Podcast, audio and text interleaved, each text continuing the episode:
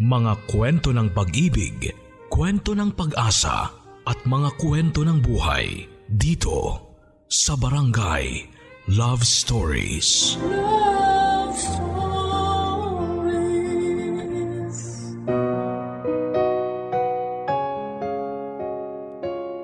Ang pag-ibig ay parang sugal na kapag pinasok mo ay maaaring mauwi sa pagkapanalo o pagkatalo. Pero gugustuhin mo pa bang sumugal? Lalo na kung alam mo na kung ano ang kahihinatnan nito. Katulad na lamang ng letter sender natin ngayong araw na si Ely Jean. Umibig siya sa isang taong imposibleng magkagusto sa kanya. Sa kabila nito ay hindi siya nagpatinag at patuloy pa rin siyang umibig kahit na wala siyang natatanggap na pagmamahal pabalik. Saan ba mauwi ang one-sided love story na ito? Makakatuluyan ba ni Ely Jean ang taong minahal niya o katulad ng isang tragic story ay mauuwi ba siyang sawi? Yan ang dapat ninyong abangan ngayong araw dito lamang sa mga kwento ng pag-ibig, buhay at pag-asa. Sa nangungunang Barangay Love Stories. Dear Papa Dudut, bago po ang lahat ay gusto ko muna kayong batiin ng magandang tanghali, pati na rin po ang mga kabarangay na nakikinig ngayong araw. Ako po si Ely Jean, isang sari-sari store owner. Ang kwento na ibabahagi ko po sa inyo ay nagsimula pa noong mga dalaga pa lamang kami ng best friend kong si Rose. 23 years old kami noon at parehong nakatira sa Baguio. Hindi ko po malilimutan ang unang pagkikita namin ni Rose, Papa Dudut. Ito po kasi ang araw kung kailan nangyari ang itinuturing kong pinakamalakas na lindol sa Pilipinas taong 1990. O mangyari ang magnitude 7.8 na lindol sa Central Luzon, kung saan ay isa sa mga lugar na pinaka-napuruhan ay ang Baguio City. Hanggang ngayon ay malinaw pa rin sa alaala ko ang araw na yon. Pasado 4:00 ng hapon noon at patago akong naninigarilyo sa likod ng public market nang magsimulang gumalaw ang lupa. Sobrang bilis ng mga pangyayari. Hindi agad pumasok sa isip ko na lumilindol na pala. Noong mapagtanto ko kung ano ang nangyayari ay para akong statwa na natigilan sa kinakatayuan ko. Habang nagsisigawan ang mga tao sa takot at nagsasayawan naman ang mga building sa paligid ko, ay nanlumo ang mga tuhod ko at napaupo na lamang ako sa sobrang takot. Gusto ko sanang bumalik sa loob ng public market para i-check ang mga kasamahan ko, pero bigla akong hinila ng isang babae papunta sa gitna ng kalsada. Sa mga sumunod na minuto ay isang malaking tipak ng konkreto ang bumagsak sa dati kong pwesto. Papadudod kung hindi dahil sa babae siguro ay matagal na akong wala sa mundong ito.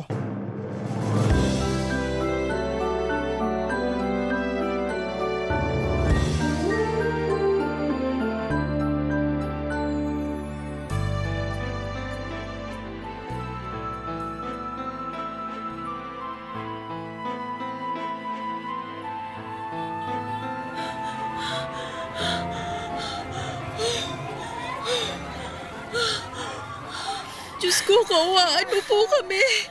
Patawarin mo po kami sa mga kasalanan namin. Ayoko pa pong mamatay. Wala na yata.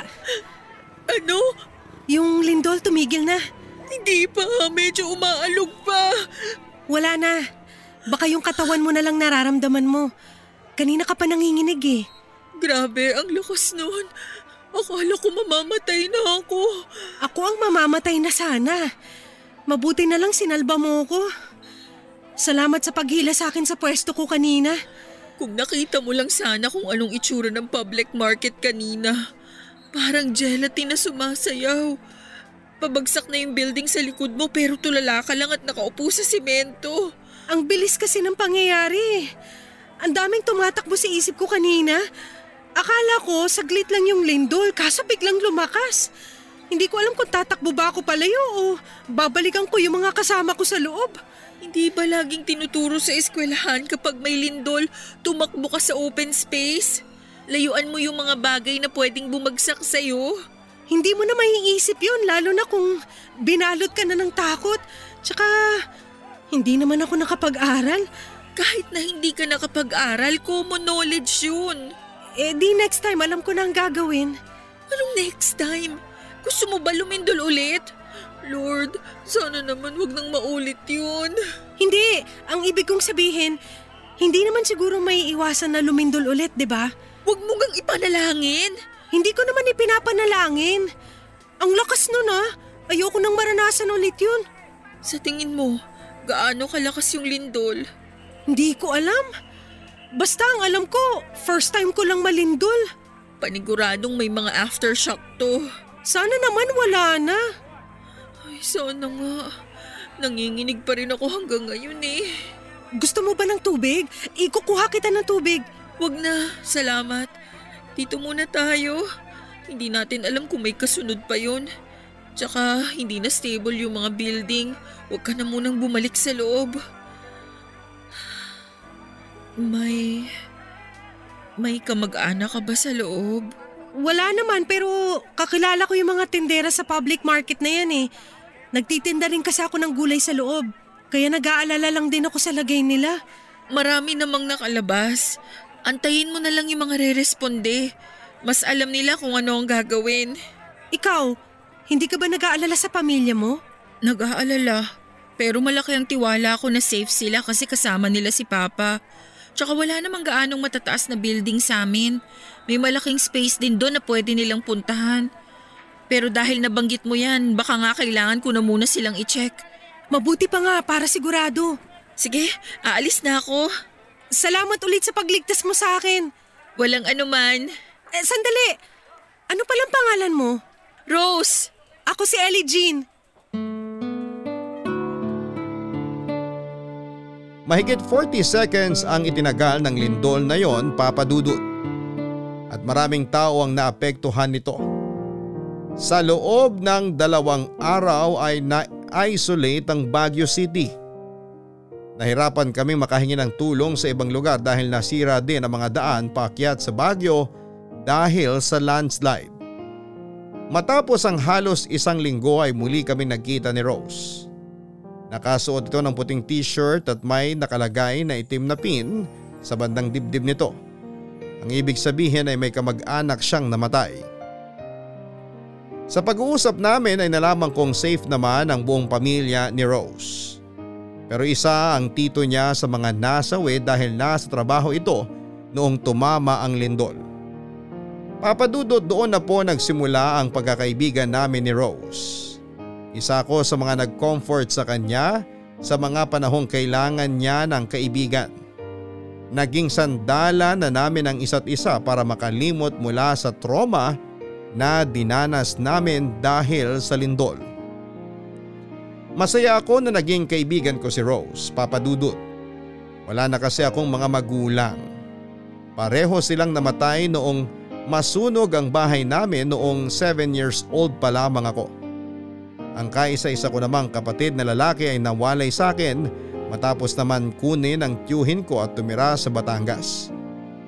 Naiwan ako sa pangangalaga ng lola ko na namatay naman dahil sa katandaan noong 15 years old lamang ako. Simula noon ay naiwan ako sa poder ng second cousin ng nanay ko. Dahil malayong kamag-anak ay hindi na nila ako pinag-aral pa. Nabuhay ako sa pamamagitan ng pagiging utusan sa pamilya nila. Wala naman akong mapuntahan noon. Kaya hinayaan ko na lamang na gawin nila akong katulong. Kaysa tumira sa kalsada ay mas pinili ko na lamang na maltratuhin ako ng mga kamag-anak ko. At least kahit papaano ay may bubong akong nasisilungan at pagkaing panglaman ng tiyan. Oh heto, adobo tsaka kanin. Magpasensyahan mo na kung hindi mainit yan ha. Nintay ko pa kasi si mama na mag-siesta para maitakas ko yan. Magrereklamo pa ba ako eh, grasya na to. Hindi ka na naman ba pinakain ang tiyahin mo? Naubusan kasi ako ng ulam eh. Siyempre, 5 ang anak nun, puro lalaki pa. Masisiba silang kumain kaya yun. Walang natira sa akin. Sus, ang sabihin mo, hindi ka talaga nila sinasama sa bilang.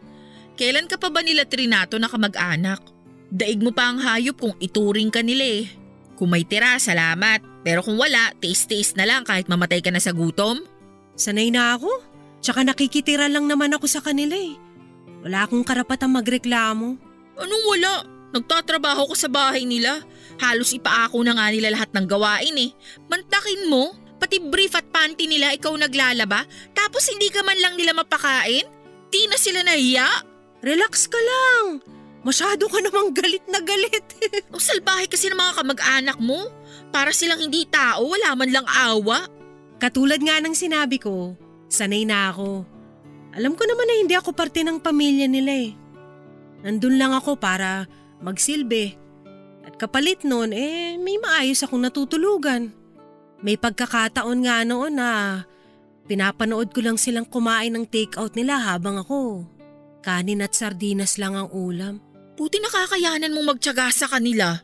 Kasi kung ako yan, matagal na akong umalis. Saan naman ako pupunta kung sakali? Sa Maynila. Ano namang gagawin ko dun? Sa laki ng Metro Manila, baka mawala pa ako dun. Gusto mo sama ka sa amin? Saan naman? Sa Maynila nga.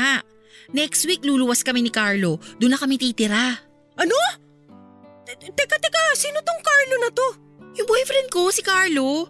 Magtatanan kami. Doon na kami sa Maynila titira. May boyfriend ka? Bakit hindi ko alam? Wala ka nakukwento sa akin na may boyfriend ka pala. Wala talagang nakakaalam. Sikreto lang ang relasyon namin ni Carlo. Kasi alam kong hindi papayag ang mga magulang kung magka-boyfriend ako. Iiwan mong pamilya mo para sa boyfriend mo? Ganun na nga. Mahal ko si Carlo at mahal din niya ako. Kaya bubuo kami ng sariling pamilya sa ibang lugar. Pinag-isipan mo ba to? Parang bigla ka naman nagdedesisyon para sa sarili mo. Baka pagsisihan mo to sa huli ah. Matanda na ako. Alam ko na kung anong ginagawa ko. Ano, sasama ka ba sa amin? Hindi ko alam. Paano ako magpapasya eh? Biglaan tong pag-aya mo sa akin. Pag-iisipan ko muna siguro. Pag-isipan mo ng mabuti kasi ito na ang chance mong takasan yung mga salbahe mong kamag-anak. Doon sa Maynila, pwede kang magsimula ulit. Tayo, magsisimula ulit tayo doon. Gaano ka kasigurado sa boyfriend mo na yan? Siguradong sigurado. Hayaan mo, ipapakilala kita sa kanya. Pero huwag mong ipagsabi na may relasyon kami ha. Baka matunugan pa nila mama at papa. Saan tayo titira kung sakali? Nakaplano na ang lahat. Meron na ring naghihintay na trabaho para sa atin kung sakali mang sasama ka. Sure na ba talaga to? Oo, kaya sumama ka na.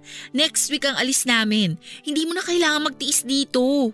Babalitaan na lang kita kung ano magiging desisyon ko. Sige, pero mas maganda kung mas maaga kang makakapagdesisyon kasi ipapaalam ka pa ni Carlo sa tutuluyan nating bahay.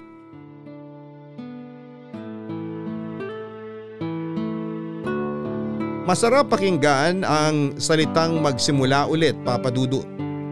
Gusto ko rin gawin yon. Pangarap ko noon ang mamuhay sa ibang lugar at magsimula ulit.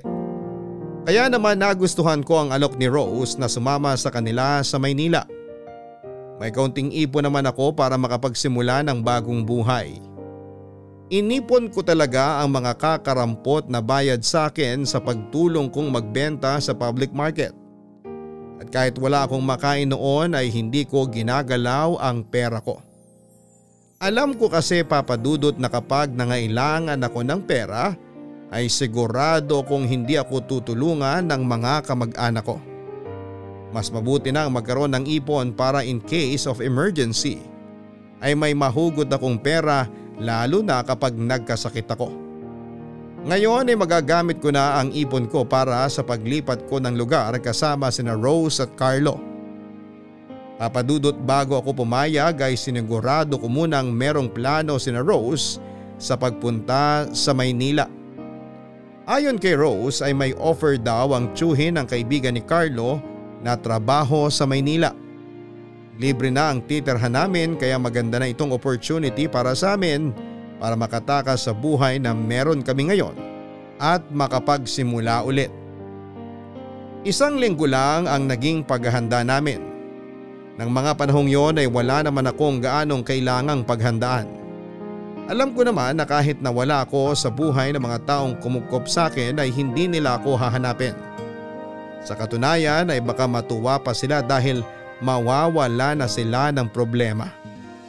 Pero kahit ganoon, Papa Dudut, ay nagpapasalamat pa rin ako sa kanila.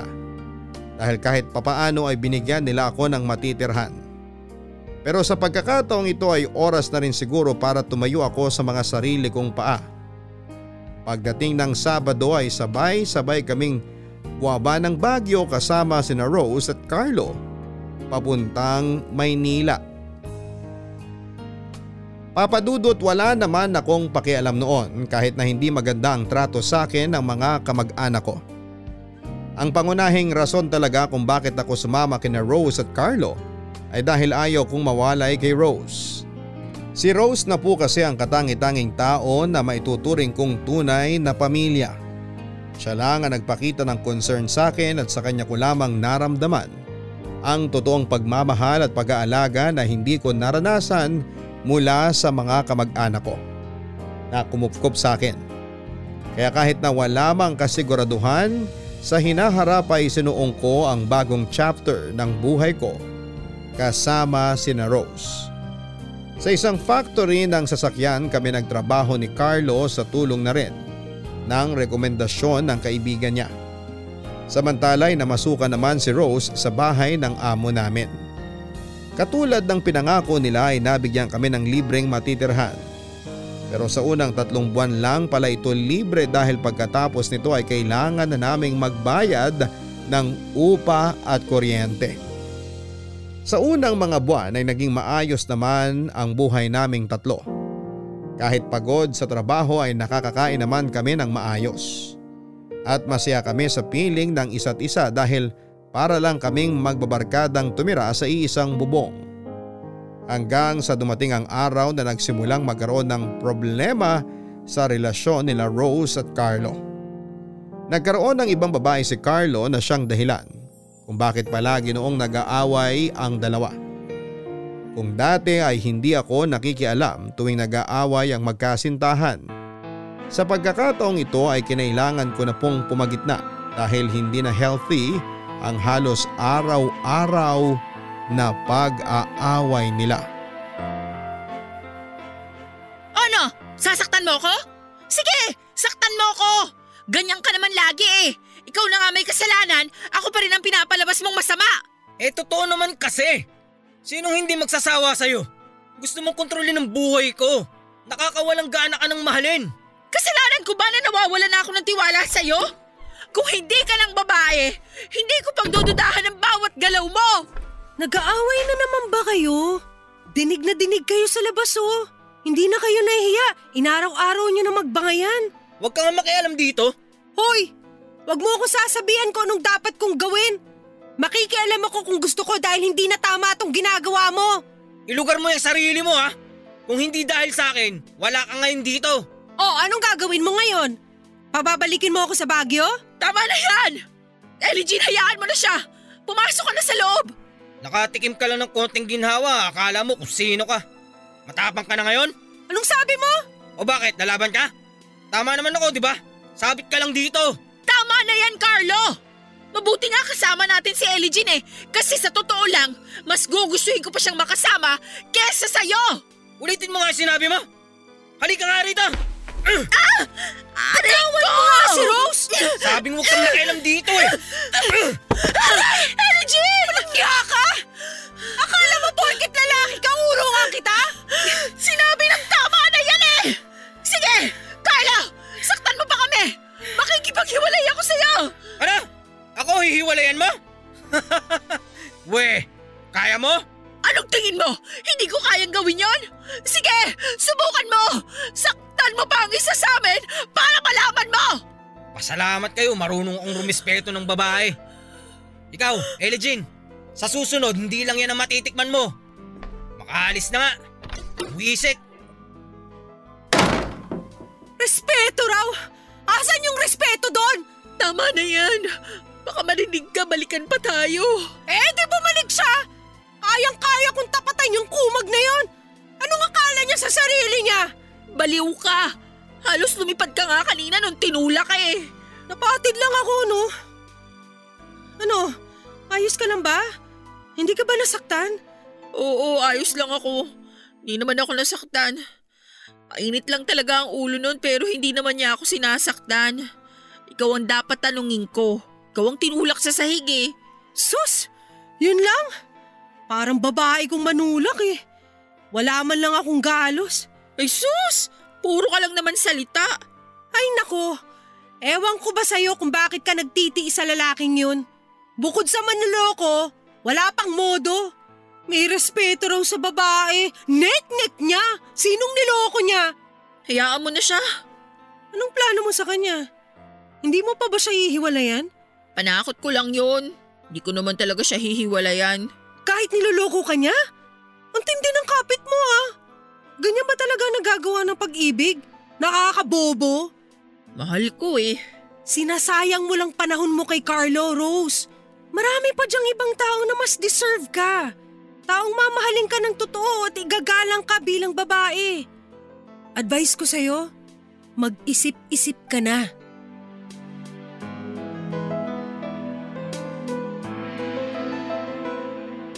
Papa Dudut, pagkatapos noon ay hindi pa rin natigil ang bangayan ng magkasintahan.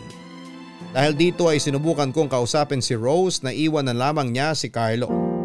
Pero hindi pumayag si Rose. Siguro nga ay totoong love is blind dahil hindi niya nakikita ang mga masasamang ugali ng kanyang nobyo. Kahit ganoon ay sinubukan ko pa rin maghanap ng lugar na pwedeng lipatan. Tumingin na rin ako ng trabaho na pwedeng sumalo sa amin kung sakali mang magbago ang isip ni Rose. Hindi nga nagtagal ay nagbago rin ang isip ni Rose nang magkaroon sila ng matinding away ni Carlo na ikinapahamak ng kanyang buhay. Lasing noon si Carlo, Papa Dudut, at nung umuwi siya sa tinutuluyan namin ay si Rose ang agad niyang pinagdiskitahan. Hindi ko na po maalala kung anong pinag-awayan nila noon, basta dumating na lamang ako na nagsisigawan ng dalawa. Sinubukan ko po silang awatin. Sa katunayan ay handa na akong makipagbuno kay Carlo, lalo na kapag sinaktan nito si Rose. Nang makatikim ng sampal si Rose mula sa kanyang boyfriend ay ako na mismo ang humarap kay Carlo. Alam kong maliit lamang akong tao at wala akong laban sa kanya. Nabatak ang katawan sa pagtatrabaho sa factory. Pero kahit na ganoon ay hindi ako nakaramdam ng takot dahil ang tanging nasa isipan ko lang noon. Nang mga panahong yon ay ang protektahan si Rose. Hindi rin nagpaawat si Carlo, Papa Dudut. Nakatikim ako ng suntok mula sa kanya, sa mukha, sa tagiliran, sa sikmura at pati sa braso. Wala na siyang pakialam kahit na babae ako. Inawat kami ni Rose pero dahil sa ginawa niya ay aksidente siyang naitulak ni Carlo. Sa lakas ng pagkakatulak niya ay tumama ang mukha ni Rose sa corner ng lamesa. Agad naming itinakbo ang kaibigan ko sa ospital kung saan ay nagtamu siya ng 5 stitches sa kanyang baba. 3 weeks pagkatapos ng aksidenteng yon ay nagpa siya si Rose na layasa na ang nobyo niya.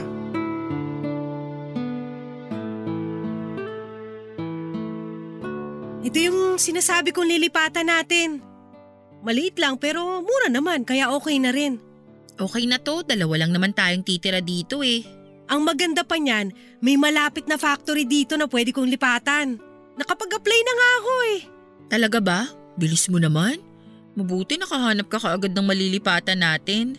Matagal na talaga akong tumitingin-tingin ng malilipatan. Ayaw mo pang iwan nun si Carlo pero naghanap na talaga ako. Talagang inaasahan mo nang iiwan ko siya. Tanga na lang talagang mananatili pa sa lalaking yun. Mabutit na himasmasang ka. Okay yata yung pagkakauntog mo sa lamesa eh. Baliw. Ang sakit kaya nun. Masakit na sa mukha, masakit pa sa bulsa. Walang iya kasi yung boyfriend mo eh. Eh huwag na nating pag-usapan yung taong yun. Gusto ko na siyang makalimutan. Kung pwede nga lang ayoko na siyang makita eh. Hindi na niya tayo mahahanap pa rito. Malayo na to sa kanya kaya huwag kang mag-alala. Mabuti naman.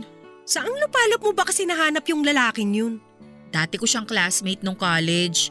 Niligawan niya ako nung nag-aaral pa kami. Pero dahil strict ang parents ko, hindi ko siya sinagot. After college, nagtry ulit siyang manligaw. Sweet naman kasi siya noon. Mabait, gentleman. Sweet? Mabait? Gentleman? Sinong niloko mo? Totoo nga. Kaya nga ako na-inlove sa kanya noon kasi maganda yung ipinakita niyang ugali sa akin. Kaso nga lang, nagsama-sama na nga tayo. Lumabas na yung totoong kulay niya. Manluloko pala siya. Tapos mapanakit pa. Kaya tama lang yung naging desisyon mo na iwan yung lalaking yun. Kapag nanatili ka pa sa poder niya, baka kung ano pa magawa niya sa'yo. Pasalamat ka, nandito ako sa tabi mo. May savior ka. Kaya nga sobrang laki ng pasasalamat ko sa'yo eh. Mabuti na lang sinamahan mo kami. Kung nagkataong wala ka rito, hindi ko na alam kung anong gagawin ko. Mabuti ka mo at inimbitahan mo akong sumama sa inyo. Kaya nga eh. Kaya utang na loob ko sa'yo lahat ng ginagawa mo para sa akin. Wala yun. Ikaw naman, hindi ka na iba sa akin. Tsaka, walang-wala yung mga ginawa ko kumpara sa ginawa mo. Ako? Anong ginawa ko? Nung lindol, nakalimutan mo na ba? Niligtas mo ko sa kamatayan kaya ibinabalik ko lang yung pabor. Pero sana wag mo nang ulitin yung ginawa mo. Alam mo namang wala kang laban kay Carlo pero sige ka pa rin. Ayoko mapahama ka dahil sa akin. Kayang-kaya ko naman ang sarili ko. Huwag kang mag-alala. Kahit na. Mag-promise ka sa akin na hindi mo na uulitin yun. Pasensya na pero hindi ko maipapangako sa'yo yan. Bakit naman? Kasi mahal kita. Bilang kaibigan syempre. At hindi ko hayaang may masama mangyari sa'yo. Ganun naman ang magkakaibigan, di ba? Nagdadamayan sa mga oras na kailangan ng tulong. Ang swerte ko talaga na nakilala kita. Ako ang maswerte kasi dumating ka sa buhay ko. Dati, nung mamatay ang mga magulang ko, pati na rin si Lola. Pakiramdam ko mag-isa na lang ako. Hanggang sa dumating ka. Kaya hindi na ako nalulungkot. Oh, tama na yung drama. Baka magkaiyakan pa tayo rito. Mamaya naunahan na pala tayo sa uupahan nating bahay. Sige, tara na nga. Ikaw kasi, sobrang seryoso mo. Hanapin na natin si Aling Mercy. Siya yung landlady dito.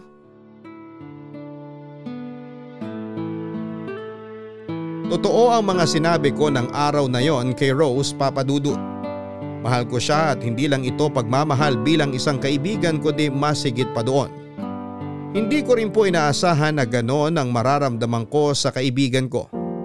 Pero sa mga buwang nagkasama kami sa iisang bubong, ay napagtanto kong nahuhulog na pala ang loob ko sa kanya, Papa Dudut. Mahal ko si Rose. Gusto ko siyang protektahan mula sa mga taong nais sumira ng kaligayahan niya.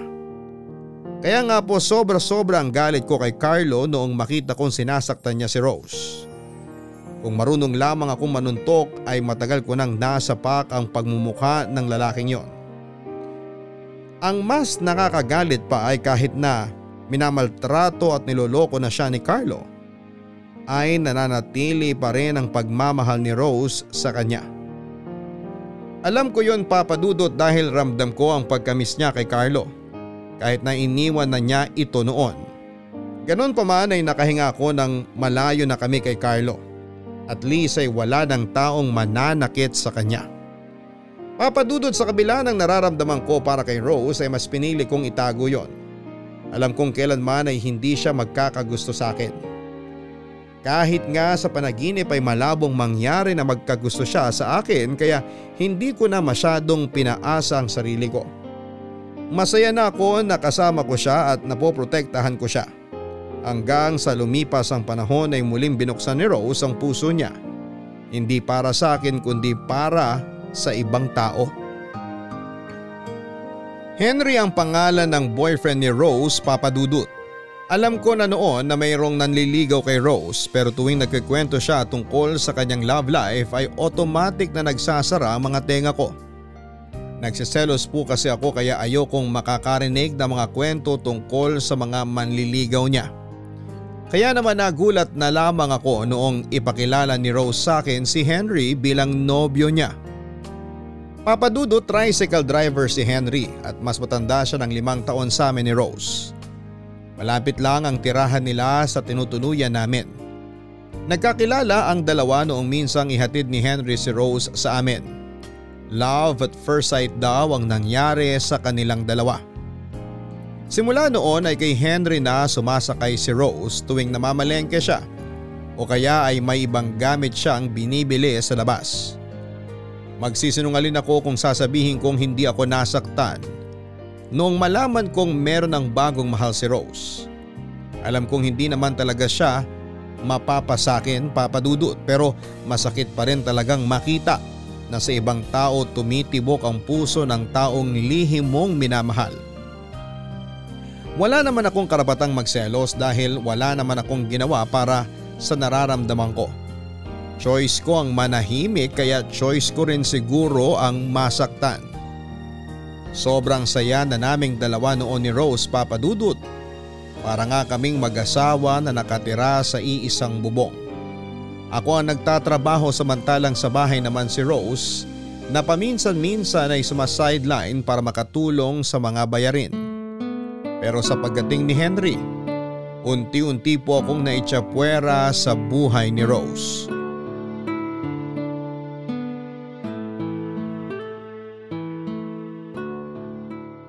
Rose, wala akong pasok bukas.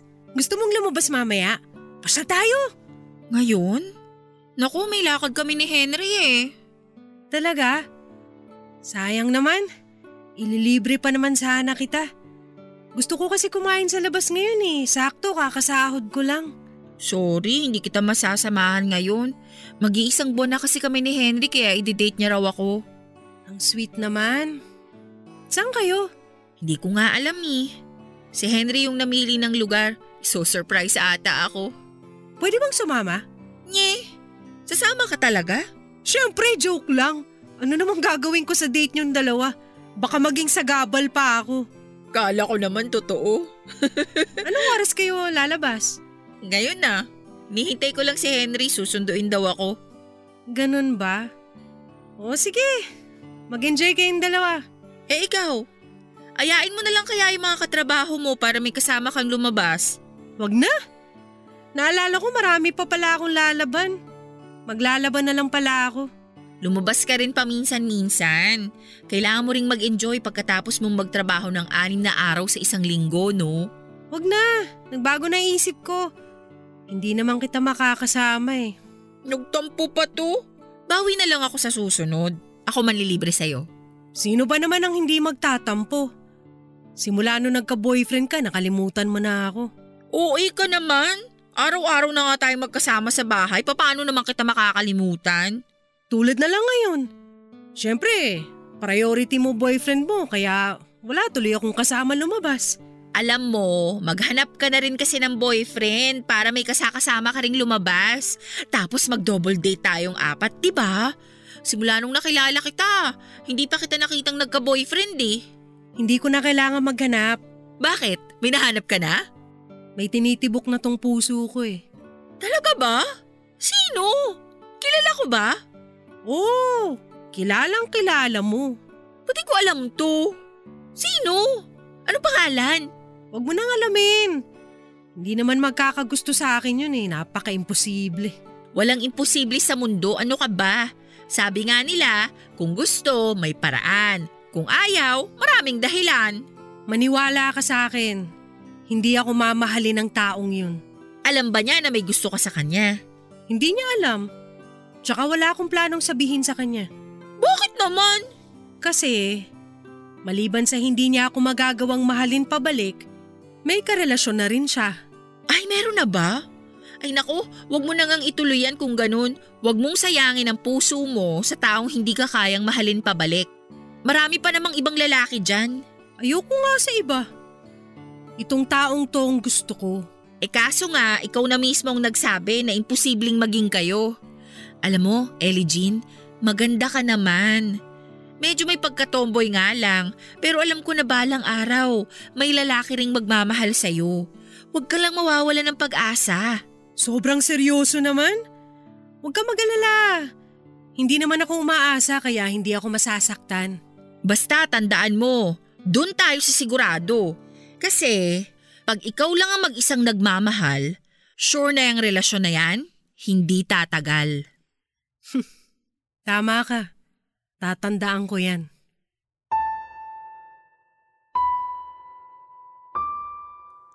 Papa Dudut, hindi ko inaasahan na tatagal ang relasyon nila Henry at Rose. Oo, nasasaktan ako tuwing nakikita ko silang sweet sa isa't isa. Kumikirot ang puso ko kapag nakikita kong masaya silang magkasama. Pero sa pagtagal ng panahon ay unti-unti ko rin namang natatanggap na may ibang tao nang nagmamay-ari sa puso ni Rose. Sa katunayan nga hindi ko rin inaasahan na gagaan ang loob ko kay Henry. Mabait naman talaga si Henry at kung ikukumpara ko siya kay Carlo ay mas boto ako sa kanya. Malayong malayo si Henry kay Carlo, Papa Dudut. Kung si Carlo sa simula lang magaling, si Henry ay napanindigan nito ang ugali niya sa pagdaan ng mga taon.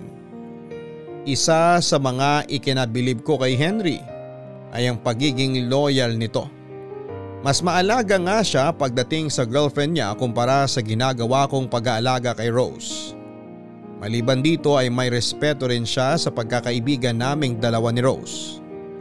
Kaya hindi nakapagtataka kung bakit panatag ang loob ko kung sakali mang si Henry ang makakatuluyan ni Rose. Pero Papa Dudut, pare-pareho yata talaga ang mga lalaki. Kahit gaano sila kabait at katino ay dumarating pa rin ang araw na nagagawa nilang magloko.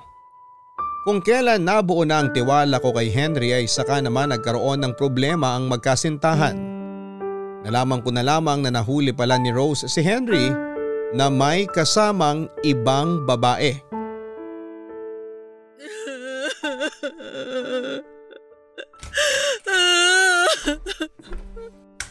Rose? Bakit ka umiiyak? May nangyari ba? Wala. Namimiss ko lang sina Mama at Papa. Yung totoo. Kilala kita, Rose. Hindi ka iyakin. Never mong iniyakan ng mga magulang mo. Sa lalaki ka lang naman umiiyak eh. Una at huli kitang nakitang umiyak eh nung naghiwalay kayo ni Carlo. Sabihin mo nga ang totoo, may nangyari ba sa inyo ni Henry? Nag-away kaming dalawa kanina. Nasampal ko siya. Bakit? Anong ginawa niya? Nahuli ko siyang may kasamang ibang babae. Si Henry? May kasamang ibang babae? Totoo ba yan? Totoong mga nakita ko. Pupuntahan ko sana siya sa palengke, dun sa toda nila. Pero natsyempohan ko siyang yumakap sa isang babae. Walang iya! Eh wala naman palang pinagbago yun sa ex mo eh. Manloloko rin pala. Kaya ayun... Dahil sa galit, nasampal ko siya. Anong sinabi niya? Wala. Hindi na siya nag-explain kasi umalis agad ako. Hindi ako makapaniwala na magagawa yun ni Henry sa'yo. Iba ang pagkakakilala ko sa kanya eh. Ako rin naman eh. Kaya sobrang sakit nung nakita ko siyang may kayakap na babae. Ang malas mo naman sa mga lalaki. Kung hindi abusado, manloloko ang nagiging boyfriend mo. Akala ko si Henry na yung totoong magmamahal sa akin. Kaso, naloko na naman ako. Ganun ba ako katanga sa pag-ibig? Hindi naman. Nagkataon lang siguro. Maging ako man, naniwala rin ako kay Henry. Yun pala, may tinatagong kulo ang loko. Anong gagawin ko ngayon? Ano pa bang ibang gagawin sa mga playboy? Eh di hiwala yan! Huwag mo sabihin na bibigyan mo pa siya ng second chance. Hindi ba dapat ganun? Kailangan pakinggan ko muna yung side niya. Ang mga manloloko. Hindi na nila kailangan explain yung side nila. Hiwalayan mo na yun. Agad-agad? Paano na yung pinagsamahan namin? Ikaw bahala. Kung gusto mong paulit-ulit na masaktan, pagbigyan mo ulit siya. Patawarin mo. Hindi ko na alam ang gagawin ko, Ely Jean. Ayoko nang masaktan pa. Kasi sa totoo lang sobrang sakit. Ayoko nang ganito. Kasi naman, marami namang iba dyan na totoong nagmamahal sa'yo. Kaso, minsan may pagkamanhid ka rin eh. Ha? Anong ibig mong sabihin?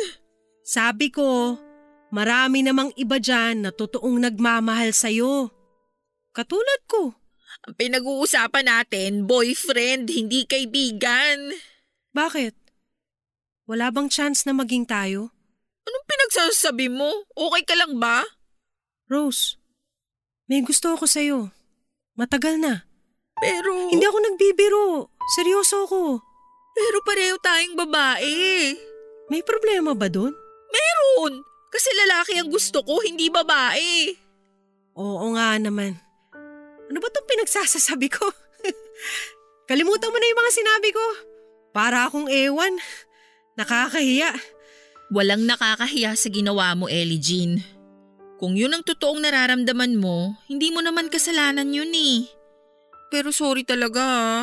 Hanggang pagkakaibigan lang ang kaya kong ibigay sa'yo. Okay lang yun.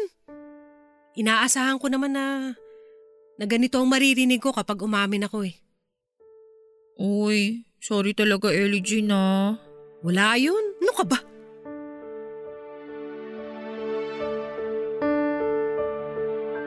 Hindi ko alam kung anong pumasok sa isipan ko ng araw na yon, Papa Dudut.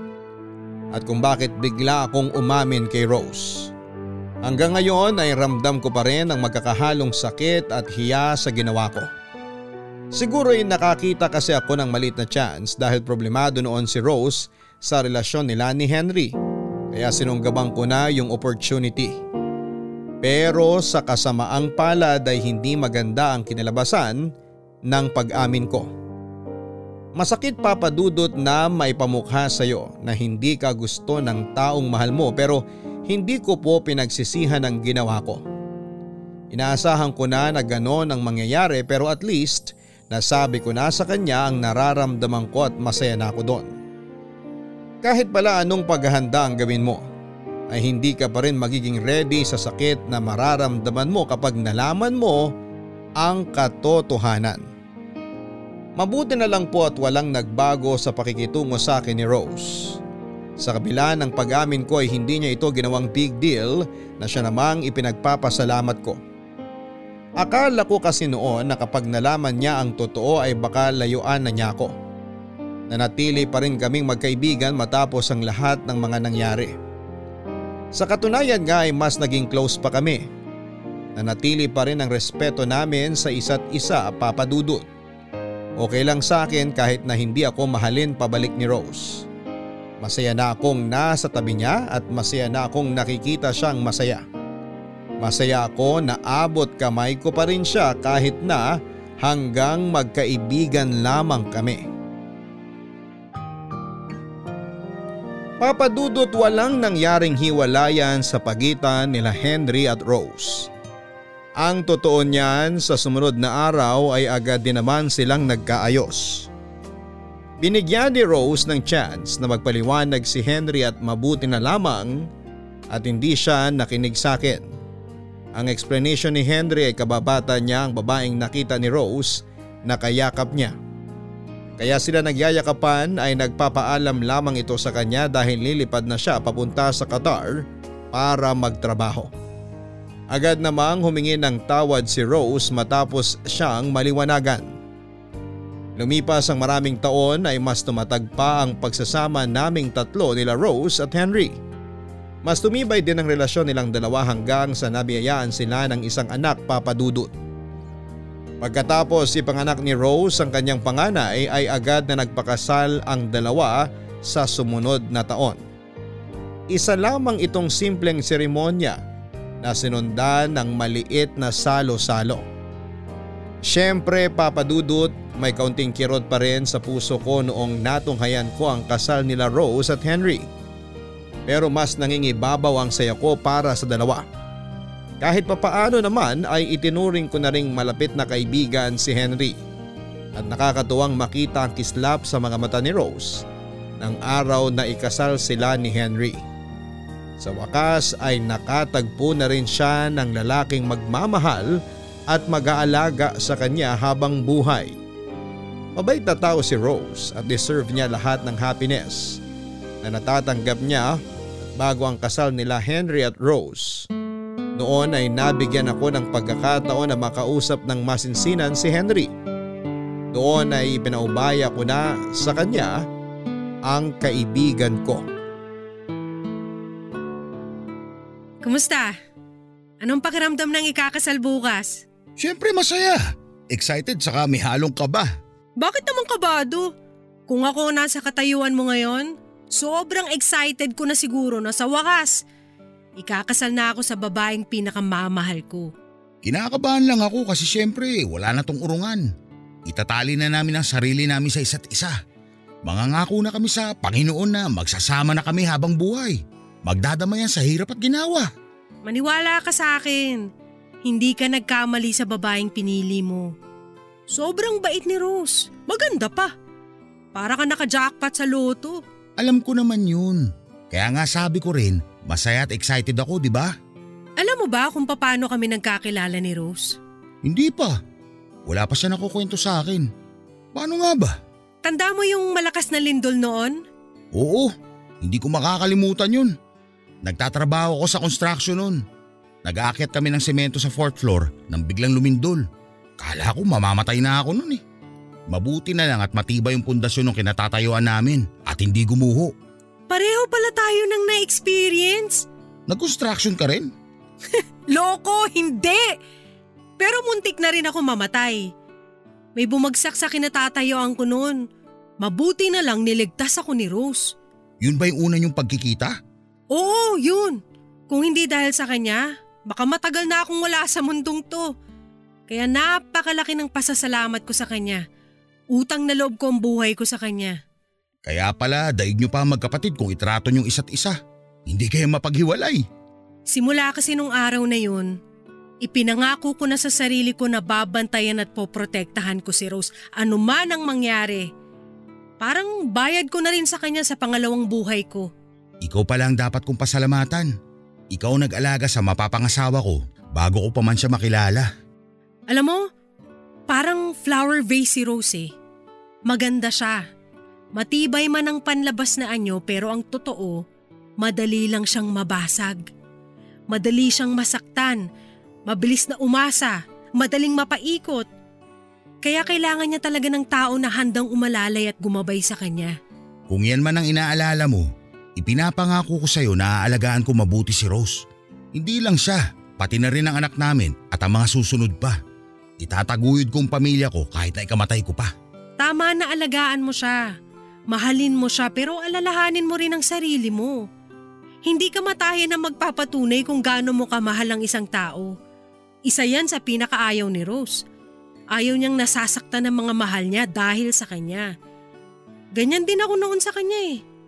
Wala na akong pake kahit ano mangyari sa sarili ko. Basta maligtas ko lang siya sa kapahamakan. Pero ang hindi ko naisip, masasaktan ko rin siya kapag may nangyari sa akin. Yan ang lagi mong tandaan. Ah, ganun ba? Sige, papalitan ko na lang yung sinabi ko. Itataguyod ko ang pamilya ko sa abot ng makakaya ko. Ayan, mas magandang pakinggan. Hindi yung kamatayan na agad ang pinagsasasabi mo. Ikakasal pa kayo! Pero seryoso, ipinapaubaya ko na sa'yo ang kaibigan ko, ha? Ako nang bahala kay Rose. Kapag pinaiyak mo yan, hindi lang bugbog aabutin mo sa akin. Kaya maaga pa lang binabalaan na kita.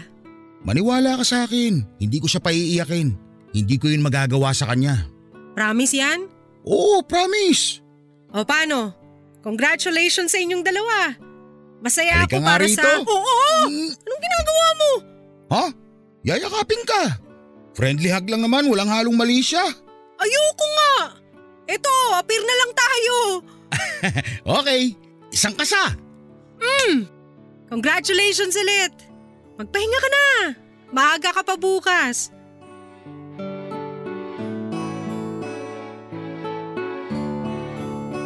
Pagkatapos ikasal nila Henry at Rose, ay lumipat sila sa ibang lugar, Papa Dudut. Nakakalungkot man pero hindi talaga yon maiiwasan. Alam ko naman darating din yung araw na mawawalay ako kay Rose at eto na nga yung araw na yon. Kailangan na niyang bumukod dahil may sarili na siyang pamilya. Nung una ay nahirapan ako mag-adjust dahil mag-isa na ulit ako. Pero kalaunan ay unti-unti rin akong nasanay. Nanatili pa rin naman kaming magkakaibigan ni na Rose kahit magkalayo ay hindi kami nawala ng komunikasyon. Tuwing day off ko ay dinadalaw ko sila sa bahay nila para mangumusta at para na rin dalawin ang inaanak ko. Paminsan-minsan ay si Rose naman mismo ang dumadalaw sa akin. Minsan mag-isa, minsan kasama ang pamilya niya. At may mga pagkakataon rin na ini-invite nila akong lumabas. Palagi rin akong present sa mga importanteng araw nila tulad ng birthday, anniversary at mga okasyon tulad ng Pasko at Bagong Taon. Hanggang sa tumanda kami ay nagpatuloy pa rin ang pagsuporta ko kay Rose, Papa Dudut. May 5 na silang anak noon at kahit na may kanya-kanya na kaming buhay ay hindi namin iniwan ang isa't isa. Ganun talaga siguro ang tinatawag na unconditional love. Kahit na wala kang natatanggap pabalik ay patuloy pa rin ang pagmamahal mo sa isang tao. Papa Dudut, hanggang sa pagtungtong ko ng 53 ay nanatili pa rin akong mag-isa. Hindi ko na sinubukang maghanapan ng ibang taong mamahalin. Sapat na para sa akin si Rose at siya at ang pamilya nito. Ang naging pamilya ko na rin kaya kahit mag-isa lamang sa buhay ay hindi ko naramdaman ang lungkot. Saka ko na lang po naramdaman ang labis na kalungkutan noong nalaman kong meron palang dinaramdam na malubhang sakit si Rose.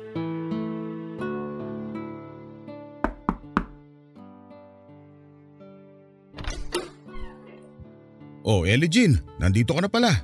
Pasok ka. Salamat. Nasaan si Rose? Maupo ka muna. Tatawagin ko lang siya. Rose! Nandito na si Ely Jean. Antayin mo lang siya. Ipaghahanda lang kita ng merienda. Sige, salamat. Ang aga mo namang bumisita. Rose! Sinong bantay sa tindahan mo ngayon? Payakap nga! Oh! Ang higpit naman ang yakap mo. Hindi na ako makahinga. Totoo ba? Totoo ba yung sinabi sa akin ni Henry na may sakit ka? Ay, oo. Breast cancer daw sabi ng doktor. Rose! Oh, wag kang umiyak. May good news naman sa akin si Doc eh. Maupo na tayo. Talaga? Magagamot daw ba? Oo, may lunas daw. Ang good news, maaalis naman daw nila yung tumor. Ang bad news, aalisin nila yung parehong dibdib ko. Kapag ba inalis yung dibdib mo, mawawala na yung cancer? Oo. Kaya huwag ka nang malungkot dyan. Sino bang hindi maiiyak? Akala ko mamamatay ka na eh. Ang OA mo naman? Natawa-tawa ka pa dyan. Anong nakakatawa sa sitwasyon mo ngayon? Ibang klase ka rin eh. Iniyakan mo si Carlo noon, iniyakan mo rin si Henry nung akala mong may babae siya, pero tong sakit mo, hindi ka man lang ata nagsayang ng luha. Eh kasi nga, magagamot naman. Hindi na kailangang iyakan kasi hindi pa naman ako mamamatay.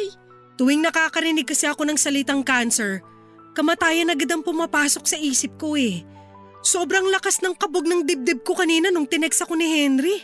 Ito talagang si Henry, inunahan pa ako. Pareho lang kami ng nararamdaman. Nag-aalala at natatakot lang din siya para sa'yo. Pero alam mo, may na-realize ako nung nalaman kong may cancer ako. Naisip ko na hindi pala talaga natin hawak ang buhay natin. Anumang oras, pwede tayong mawala sa mundo. Ngayon mo lang napagtanto yan kung kailan matanda ka na? Alam ko na yan nung mga bata pa lang tayo. Naalala mo pa ba nung muntik na ako mamatay? Oo, tandang-tanda ko pa yung araw na yon. Doon tayo unang nagkita eh. Hindi ko talaga malilimutan yung araw na yon. Mabalik nga tayo sa pinag-uusapan natin. Ayun nga, na-realize ko na hindi natin hawak ang buhay natin. So kung sakali mang may mangyari sa aking masama, sa'yo ko na ibibili ng pamilya ko ha. Ano ka ba? Anong pinagsasasabi mo dyan? Ba't ka biglang nagbibilin? Kumatok ka nga sa kahoy! Baka mamaya magkatotoo yung sinasabi mo. Pero seryoso nga. Makakaasa ba ako na babantayan mo ang mga anak ko kapag nawala ako? Sama mo na rin si Henry. Siyempre, oo naman. Kahit hindi mo na ibilin sa akin yan, gagawin ko talaga yan. Aalagaan ko ang mga inaanak ko kahit walang kondisyon. Salamat. At least mapapanatag na ako. Ano ba tong pinag-uusapan natin? Change topic na nga tayo. Hindi pa naman ako mamamatay. Ano ka ba? Eh, ikaw tong nagbibilin eh. Para kang baliw. Alam mo, bata pa tayo. Masyado pang bata ang 50 para mamaalam, no? Marami pa tayong kailangang i-experience kaya wag nang ganyan ang iniisip mo. Puputi pa ang buhok natin. Maghahabulan pa tayo kahit uugod-ugod na. Aantayin mo pa magiging apo mo. Tsaka ka nalang magbilin ulit kapag 90 na tayo, okay? Okay. O eto, magmerienda muna kayo habang nagkwekwentuhan. Juice saka tinapay. Binili ko lang yan sa tindahan sa labas ha. Wala na akong ibang mapakain sa'yo eh, pasensya na. Okay na okay to, ano ka ba? Salamat dito. Tara Henry, samahan mo kami rito. Magchikahan tayo.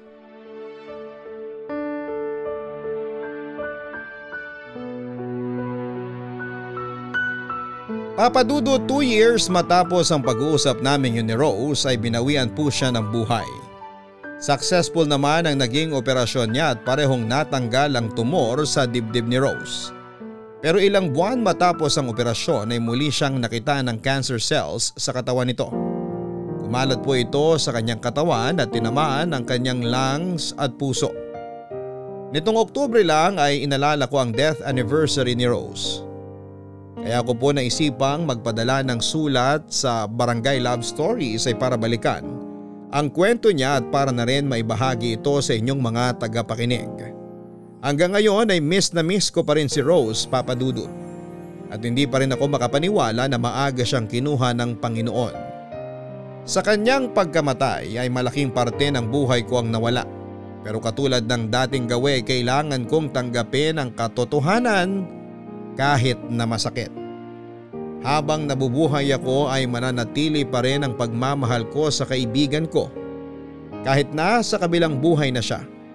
Umaasa ako na balang araw ay darating din ang panahon na muli kaming magkikitang dalawa, Papa Dudut. Katulad ng pinangako ko sa kanya ay ako na ang tumatayong pangalawang ina sa mga anak niya na ngayon ay purot dalaga at binata na. Tita ang tawag nila sa akin at araw-araw kong pinapaalala sa kanila kung gaano sila kamahal ng kanilang ina. Papa Dudut, masakit man ang kwento na ibinahagi ko sa inyo ay naway may napulot kayong aral sa naging istorya namin ni Rose. Hanggang dito na lamang po ang sulat ko sa inyo at maraming salamat po sa pag-share ng aking kwento. Ang inyong forever kapuso at kabarangay, Ely Jean. One-sided love. Masakit pakinggan dahil mag-isa ka lang na umiibig, pero ang katotohanan, isang one-sided love sa matatawag nating pure love. Dahil nagmamahal ka ng walang kapalit. Nagmamahal ka kahit na hindi ikaw ang gusto. At nagmamahal ka kahit na sasaktan ka na. Oo, masakit, pero katulad ng naging kwento ng letter sender nating si Ely Jean, ang one-sided love na siguro ang isa sa mga pinakamagandang kwento ng pag-ibig na maaari nating marinig. Hanggang sa muli, ako po si Papa Dudut sa mga kwento ng pag-ibig, buhay at pag-asa sa Barangay Love Stories Number 1. Mga kwento ng pag-ibig, kwento ng pag-asa at mga kwento ng buhay dito sa Barangay Love Stories. Love Stories.